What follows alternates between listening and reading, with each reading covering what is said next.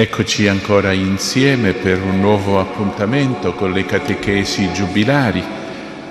Argomento di oggi sono le opere di misericordia spirituale, istruire gli ignoranti e consigliare i dubbiosi.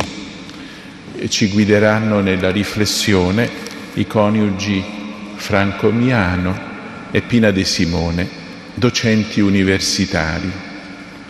Sposati da 26 anni, 2 figli, vivono a Pomigliano d'Arco. Fin da giovanissimi sono stati impegnati nella pastorale e nelle attività della propria comunità parrocchiale. I coniugi Miani sono stati l'unica coppia di sposi ad essere stati chiamati da Papa Francesco in Vaticano come esperti sia alla terza Assemblea Generale Straordinaria del Sinodo dei Vescovi, sia al Sinodo Generale Ordinario sulla vocazione e la missione della famiglia nella Chiesa e nel mondo contemporaneo. Franco Miano, dopo una trentennale esperienza in Azione Cattolica, ne è stato eletto Presidente nazionale nel maggio del 2008 e confermato poi per un ulteriore triennio nel maggio del 2011. Laureato in filosofia, è attualmente professore ordinario di filosofia morale all'Università Tor Vergata di Roma. Pina De Simone è professore ordinario di filosofia alla Pontificia Facoltà Teologica dell'Italia Meridionale, sezione San Luigi di Napoli, e tiene corsi anche alla Pontificia Università Lateranense. È presidente dell'Azione Cattolica della Diocesi di Nola. Benvenuti carissimi Pina e Franco.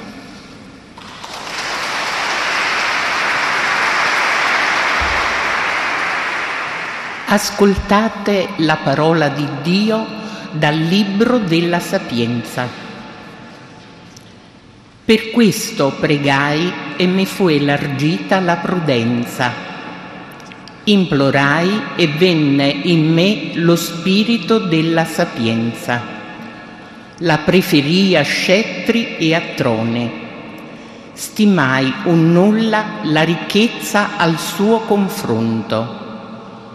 Non la paragonai neppure a una gemma inestimabile, perché tutto l'oro al suo confronto è un po' di sabbia e come fango sarà valutato di fronte ad essa l'argento.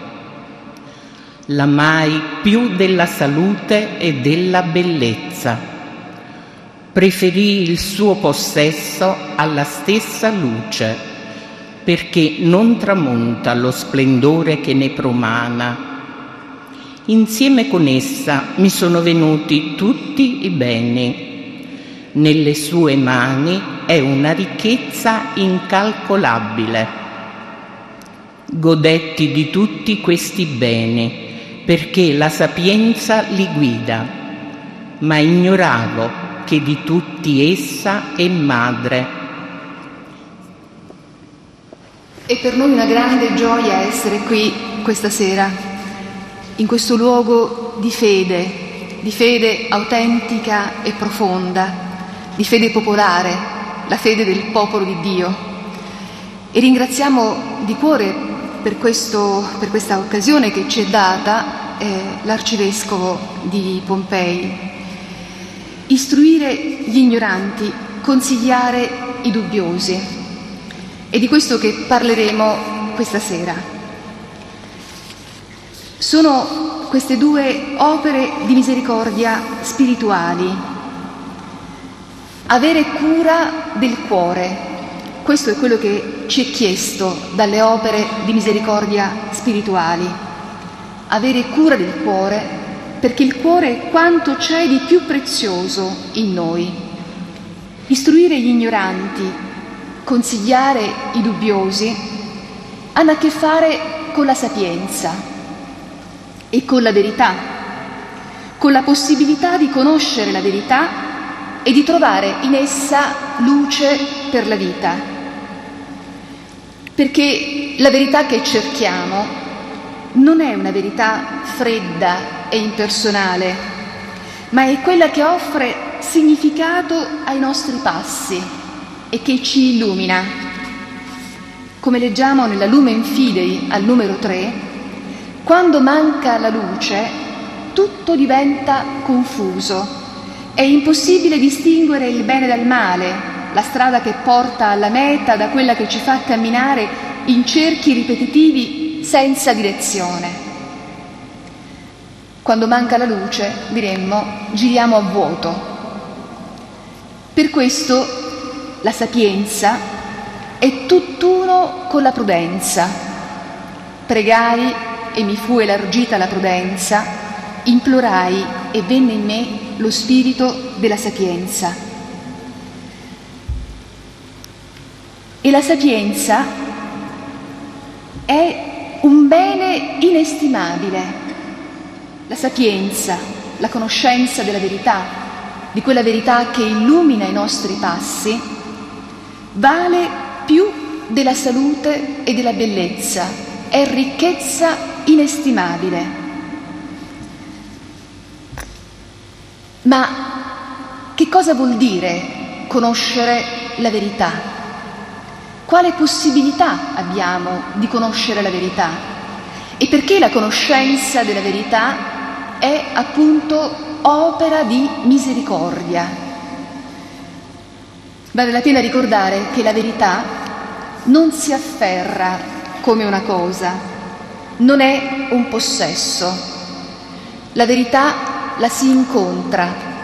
La verità, come ama ricordare Papa Francesco, è un incontro, perché la verità è incontro con la persona di Cristo Gesù.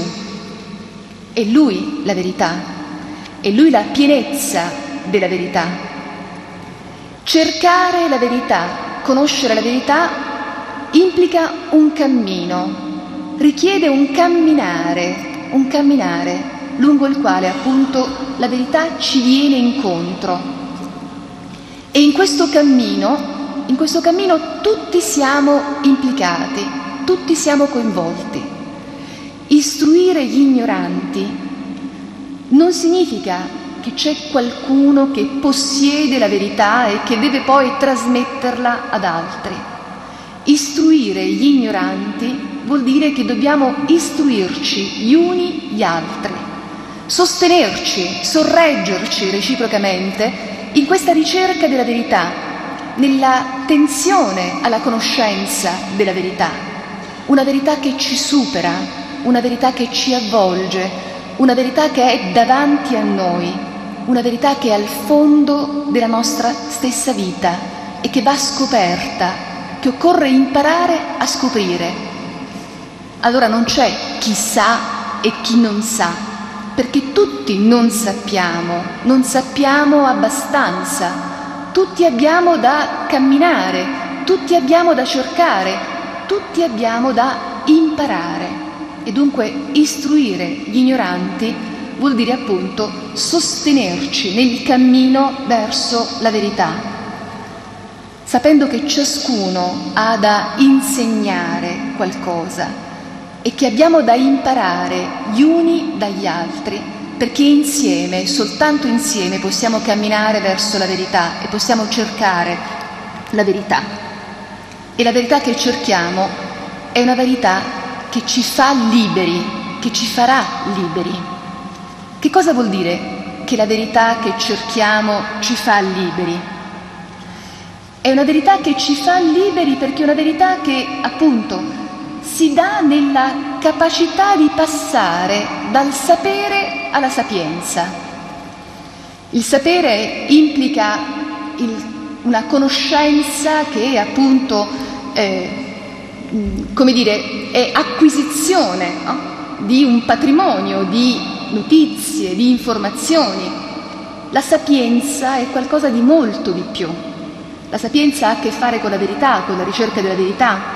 E la sapienza è conoscenza che fa gustare le cose, fa penetrare la realtà, fa cercare ciò che è al fondo, ciò che costituisce appunto quell'invisibile che dà senso, che dà significato, che dà consistenza alle cose. Ma perché sia possibile appunto cercare la verità, cercare la verità che diventa cammino di sapienza e non semplicemente di acquisizione di un sapere, cammino nel quale si matura appunto nella ricerca della sapienza, occorre scoprire in maniera sempre più profonda quella che potremmo chiamare la dimensione spirituale dello studio. Non è vero che lo studio è soltanto per alcuni, che lo studio è soltanto per quelli che devono fare un certo percorso, che devono conseguire determinati titoli.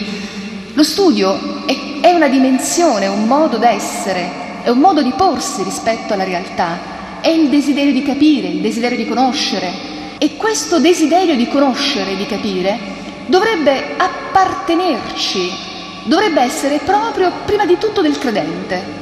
Il credente non è quello che pensa di meno, che smette di pensare perché ha fede, perché è la fede che richiede un di più di conoscenza ed è la fede che apre orizzonti nuovi di conoscenza. Il credente è sollecitato e provocato dalla fede stessa a conoscere di più, a voler capire di più. E capire, conoscere, è contemplare. Proprio perché la verità che cerchiamo, la verità alla quale tendiamo, ha un nome, è una persona ed è verità che ci viene incontro come dono, che chiede di essere scoperta ma che ci viene incontro. Per questo stesso motivo occorre allora riconoscere il legame che c'è tra amore e conoscenza. Istruire gli ignoranti significa anche questo, significa far emergere questo nesso profondo che c'è tra amore e conoscenza, trasmettere la passione per la conoscenza e trasmettere soprattutto la passione per una conoscenza che è fatta di amore, che è tessuta di amore, per una conoscenza che è amore. Amor ipse notitia est, San Gregorio Magno. L'amore è conoscenza, l'amore è fonte di conoscenza. Conosciamo quello che amiamo e conoscere ci porta ad amare di più e non possiamo conoscere senza amare. Non solo, ma conoscere è imparare ad amare di più per servire di più. Un amore è un servizio che è senza misura, come senza misura è quella verità appunto che cerchiamo, a cui tendiamo. Allora conoscere è anche apprendere la virtù dell'umiltà. È sapiente chi è umile, non chi è altezzoso, superbo. Senza invidia io dono, senza frode imparai. E sapiente chi è umile. La vera sapienza è educa all'umiltà. Ed è l'umiltà del non smettere di cercare, non smettere di rendere lode. Conoscere è amare di più, per servire di più. Conoscere è contemplare, conoscere è rendere lode. E veniamo all'ultimo punto di questo istruire gli ignoranti. Conoscere e imparare a dire grazie. Conoscere e imparare a dire grazie. Chi tende alla verità non può non riconoscere la verità come dono, non può non riconoscere la bellezza, la meraviglia che appunto è al fondo delle cose, non può non imparare a dire grazie.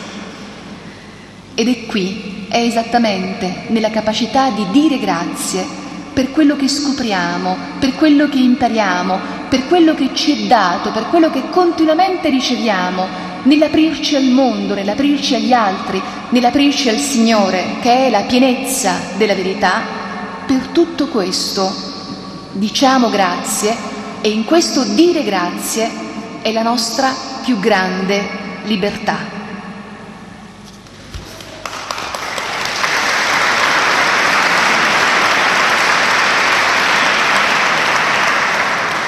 consigliare i dubbiosi. La possibilità di istruire gli ignoranti va di pari passo a quella di consigliare i dubbiosi. Ci sono due modi per intendere il dubbio. C'è il dubbio che ci attanaglia, il dubbio che ci prende, il dubbio che ci supera, ci sorpassa, ci avvolge, il dubbio che ci paralizza, in poche parole, e dunque non ci fa agire, non ci fa scegliere. Oppure ci rende dei disfattisti. C'è il dubbio che in un qualche modo è una forma di perenne mettere in difficoltà, di perenne mancanza di costruttività. C'è un dubbio anche teorico che è scetticismo, è radicale negazione. E certamente da questo dubbio si esce con fatica. Ma c'è un dubbio che invece è fecondo, è positivo, che ci accompagna positivamente. Non bisogna aver paura del dubbio se siamo autenticamente in cammino, se siamo autenticamente in ricerca. Allora, per consigliare i dubbiosi, parliamo prima di tutto di coloro che provano a porsi le domande della vita. Quelle domande della vita che oggi dobbiamo saper ascoltare in noi stessi e negli altri, che dobbiamo riprendere a tirare fuori, quelle domande della vita su cui si fonda la ricerca del senso stesso della vita, quelle domande che vanno tirate fuori perché senza domande autentiche non ci sono risposte autentiche. E oggi il primo problema è proprio quello di recuperare il valore di domande autentiche, prima ancora di cercare risposte già date, perché da domande autentiche possano venire risposte autentiche. Dietro queste questioni c'è la ricerca personale, c'è la ricerca della strada della propria vita, c'è il percorso di ognuno da recuperare. La ricerca del senso della vita non è mai un fatto astratto, è sempre qualcosa che ti coinvolge. Il dubbio di cui parliamo non è un semplice esercizio intellettuale, ma è un dubbio che prende tutta la persona, è un dubbio intellettuale ma anche morale, un dubbio esistenziale. Allora riuscire a trasformare il dubbio in domanda autentica, in spazio di ricerca autentica, è sicuramente un'arte importantissima da ritrovare. Consigliare i dubbiosi, appunto, no? È un'arte importante, quell'arte che è stata l'arte della Chiesa ed è l'arte della Chiesa quando le persone impegnate a diverso titolo nella vita della Chiesa, presbiteri, religiose, laici, si dedicano all'ascolto. Consigliare i dubbiosi vuol dire prima di tutto porsi in ascolto. Porsi in ascolto e dedicare tempo all'ascolto, dove l'ascolto è una dimensione interiore, un modo d'essere prima ancora che un insieme di esperienze raccolte, che un insieme di parole più o meno sentite. L'ascolto è fondamentale perché apre la strada al dialogo e apre la strada a quell'esercizio del discernimento personale e del discernimento comunitario che sono le esperienze fondamentali di una ricerca che si imposta nel modo adeguato, perché in fondo ognuno di noi ha bisogno di ritrovare la domanda giusta per se stesso, la domanda della vita. Ha bisogno di ritrovare la domanda della vita e nel ritrovare la domanda della vita in un qualche modo si incammina sulla strada di una risposta. Ecco perché consigliare i dubbiosi è un'arte importantissima da recuperare. Non è semplicemente un metodo, non è qualcosa che si può affidare ad una ben precisa professione, è qualcosa che si affida prima di tutto ad una dimensione dello spirito e ad una dimensione di relazione, perché dall'ascolto al discernimento e poi alle scelte, in tutto questo si instaura, diciamo, una modalità di relazione che è ciò che rende questa esperienza non semplicemente un dato intellettuale, ma qualcosa di più profondo e di più sostanziale. Consigliare i dubbiosi vuol dire innescare una dinamica di relazione, spazi di ascolto, spazi di dialogo, spazi di discernimento. Non c'è alcun dubbio che si vince esclusivamente con l'esercizio della ragione, perché la vita della persona che cerca, della persona che si mette autenticamente in ricerca, è fatta sempre di un intreccio profondissimo di fede e di ragione, e delle due cose sempre insieme. Un atteggiamento di ricerca, che è un atteggiamento razionale, un atteggiamento fondato sulla conoscenza di se stessi, sulla conoscenza delle situazioni, sulla conoscenza della vita da acquisire, però anche un atteggiamento che a un certo punto diventa un atteggiamento di fiducia. Il dubbio si supera nella fiducia, nell'apertura di quello spazio della fede in cui si mettono insieme le relazioni fondamentali della vita, quelle che hanno un significato profondo. E queste relazioni fondamentali della vita diventano lo spazio della mia responsabilità. Ogni dubbio trasformato in domanda della vita è una domanda che si apre ad una risposta possibile. Oggi consigliare i dubbiosi vuol dire questo, aiutare a trasformare i dubbi in domande e le domande in risposte possibili. E la responsabilità è prima di tutto questo, la responsabilità non è prima di tutto un insieme di pesi che poniamo sulle spalle di questo o di quell'altra persona. La responsabilità è la capacità di rispondere a quella domanda che ho sentito come la domanda per me. In termini di fede è la capacità di rispondere alla mia vocazione, alla chiamata del Signore, e più in generale per tutti. Per il credente e per il non credente è la capacità di mettersi autenticamente in ricerca, è la capacità di avvertire una provocazione che ti viene dalla vita in cui per noi parla la presenza del Signore, quella provocazione che mi chiama a rispondere. Ecco il senso della responsabilità. Consigliare i dubbiosi vuol dire aiutare a far percepire la fecondità dei dubbi, aiutare a far percepire quella fecondità del dubbio che apre lo spazio della ricerca della verità. C'è uno stretto nesso tra amore e conoscenza, e questo nesso tra amore e conoscenza si riverbera anche nel riferimento a questa indicazione, consigliare i dubbiosi, perché l'esercizio della responsabilità è sempre alla fine in una risposta d'amore. Martin Buber dice che l'amore è la responsabilità di un io verso un tu. C'è un nesso tra amore e responsabilità, passato attraverso la fatica della domanda, dove la fatica della domanda, lo sappiamo bene, dicevo, non è solo un esercizio intellettuale, ma è un esercizio che prende tutta la vita. Quando si tratta di domande autentiche, passata attraverso la fatica della domanda, la risposta che io do la do con tutto me stesso, non solo con una parte di me, la do con tutto me stesso, e questa risposta in via definitiva è una risposta di amore, perché è una risposta che mi apre profondamente agli altri. Se è spazio di verità, non può che essere anche spazio dell'amore.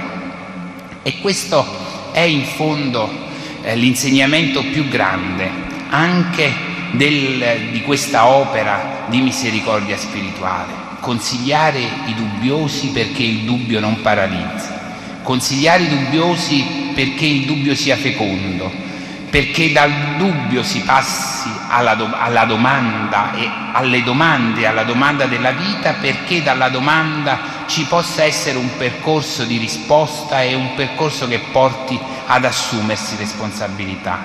Abbiamo bisogno moltissimo di persone che si dedichino a questa arte del consiglio libero, del consiglio disinteressato, del consiglio fraterno, del consiglio paterno, materno, del consiglio di chi si sente coinvolto nella relazione con gli altri, ma nello stesso tempo sa stare al proprio posto, aspettando anche i tempi lunghi della crescita, i tempi lunghi della risposta, di quelle risposte che a volte purtroppo non vengono, per cui bisogna continuare a provare e continuare a pregare, di quelle risposte che si fanno attendere e che non bisogna mai scoraggiarsi di provocare. Consigliare significa stare a fianco con grande intensità, ma anche con grande rispetto, perché i tempi degli altri sono tempi di cui noi non possiamo sapere, sono i tempi della vita, sono i tempi della presenza del Signore da scoprire mano a mano, sono i tempi di un cammino che è sempre personale e per questo unico. Consigliare vuol dire far sapere agli altri che si è persone disponibili, che si è persone affidabili, non persone che vogliono indicare per forza una direzione, che vogliono costringere per forza in una direzione. Persone affidabili in questo senso, persone che hanno a cuore la libertà dell'altro. Allora è veramente prezioso riscoprire questo impegno di consigliare i dubbiosi. Questa presenza discreta, fraterna, materna, paterna, è una presenza di cui abbiamo particolarmente bisogno. Un'ultima considerazione vorrei proporre alla vostra attenzione. Si attraversano tanti momenti di crisi e lo sappiamo per esperienza personale, lo sappiamo per l'esperienza delle persone care, evidentemente. Si attraversano momenti di buio, di oscurità. La parola del consiglio non è mai una parola vuota di chi tace le difficoltà. La parola di chi consiglia è la parola di chi aiuta a rendere consapevoli delle difficoltà, però è sempre una parola di speranza. In questo tema del consigliare i dubbiosi, la parola conclusiva è la speranza, perché non c'è alcuna possibilità di un autentico consiglio se non c'è quella dimensione di speranza che attraversa la vita e che aiuta a superare crisi, buio e difficoltà. La speranza che è diversa dall'illusione, la speranza che non è una dimensione appagante in modo superficiale, la speranza è la trama della vita, è quella che regge la possibilità di una vita nuova, è quella che regge la possibilità di un futuro. Nel buio delle crisi che attanagliano, consigliare i dubbiosi vuol dire offrire ragioni di vita e di speranza.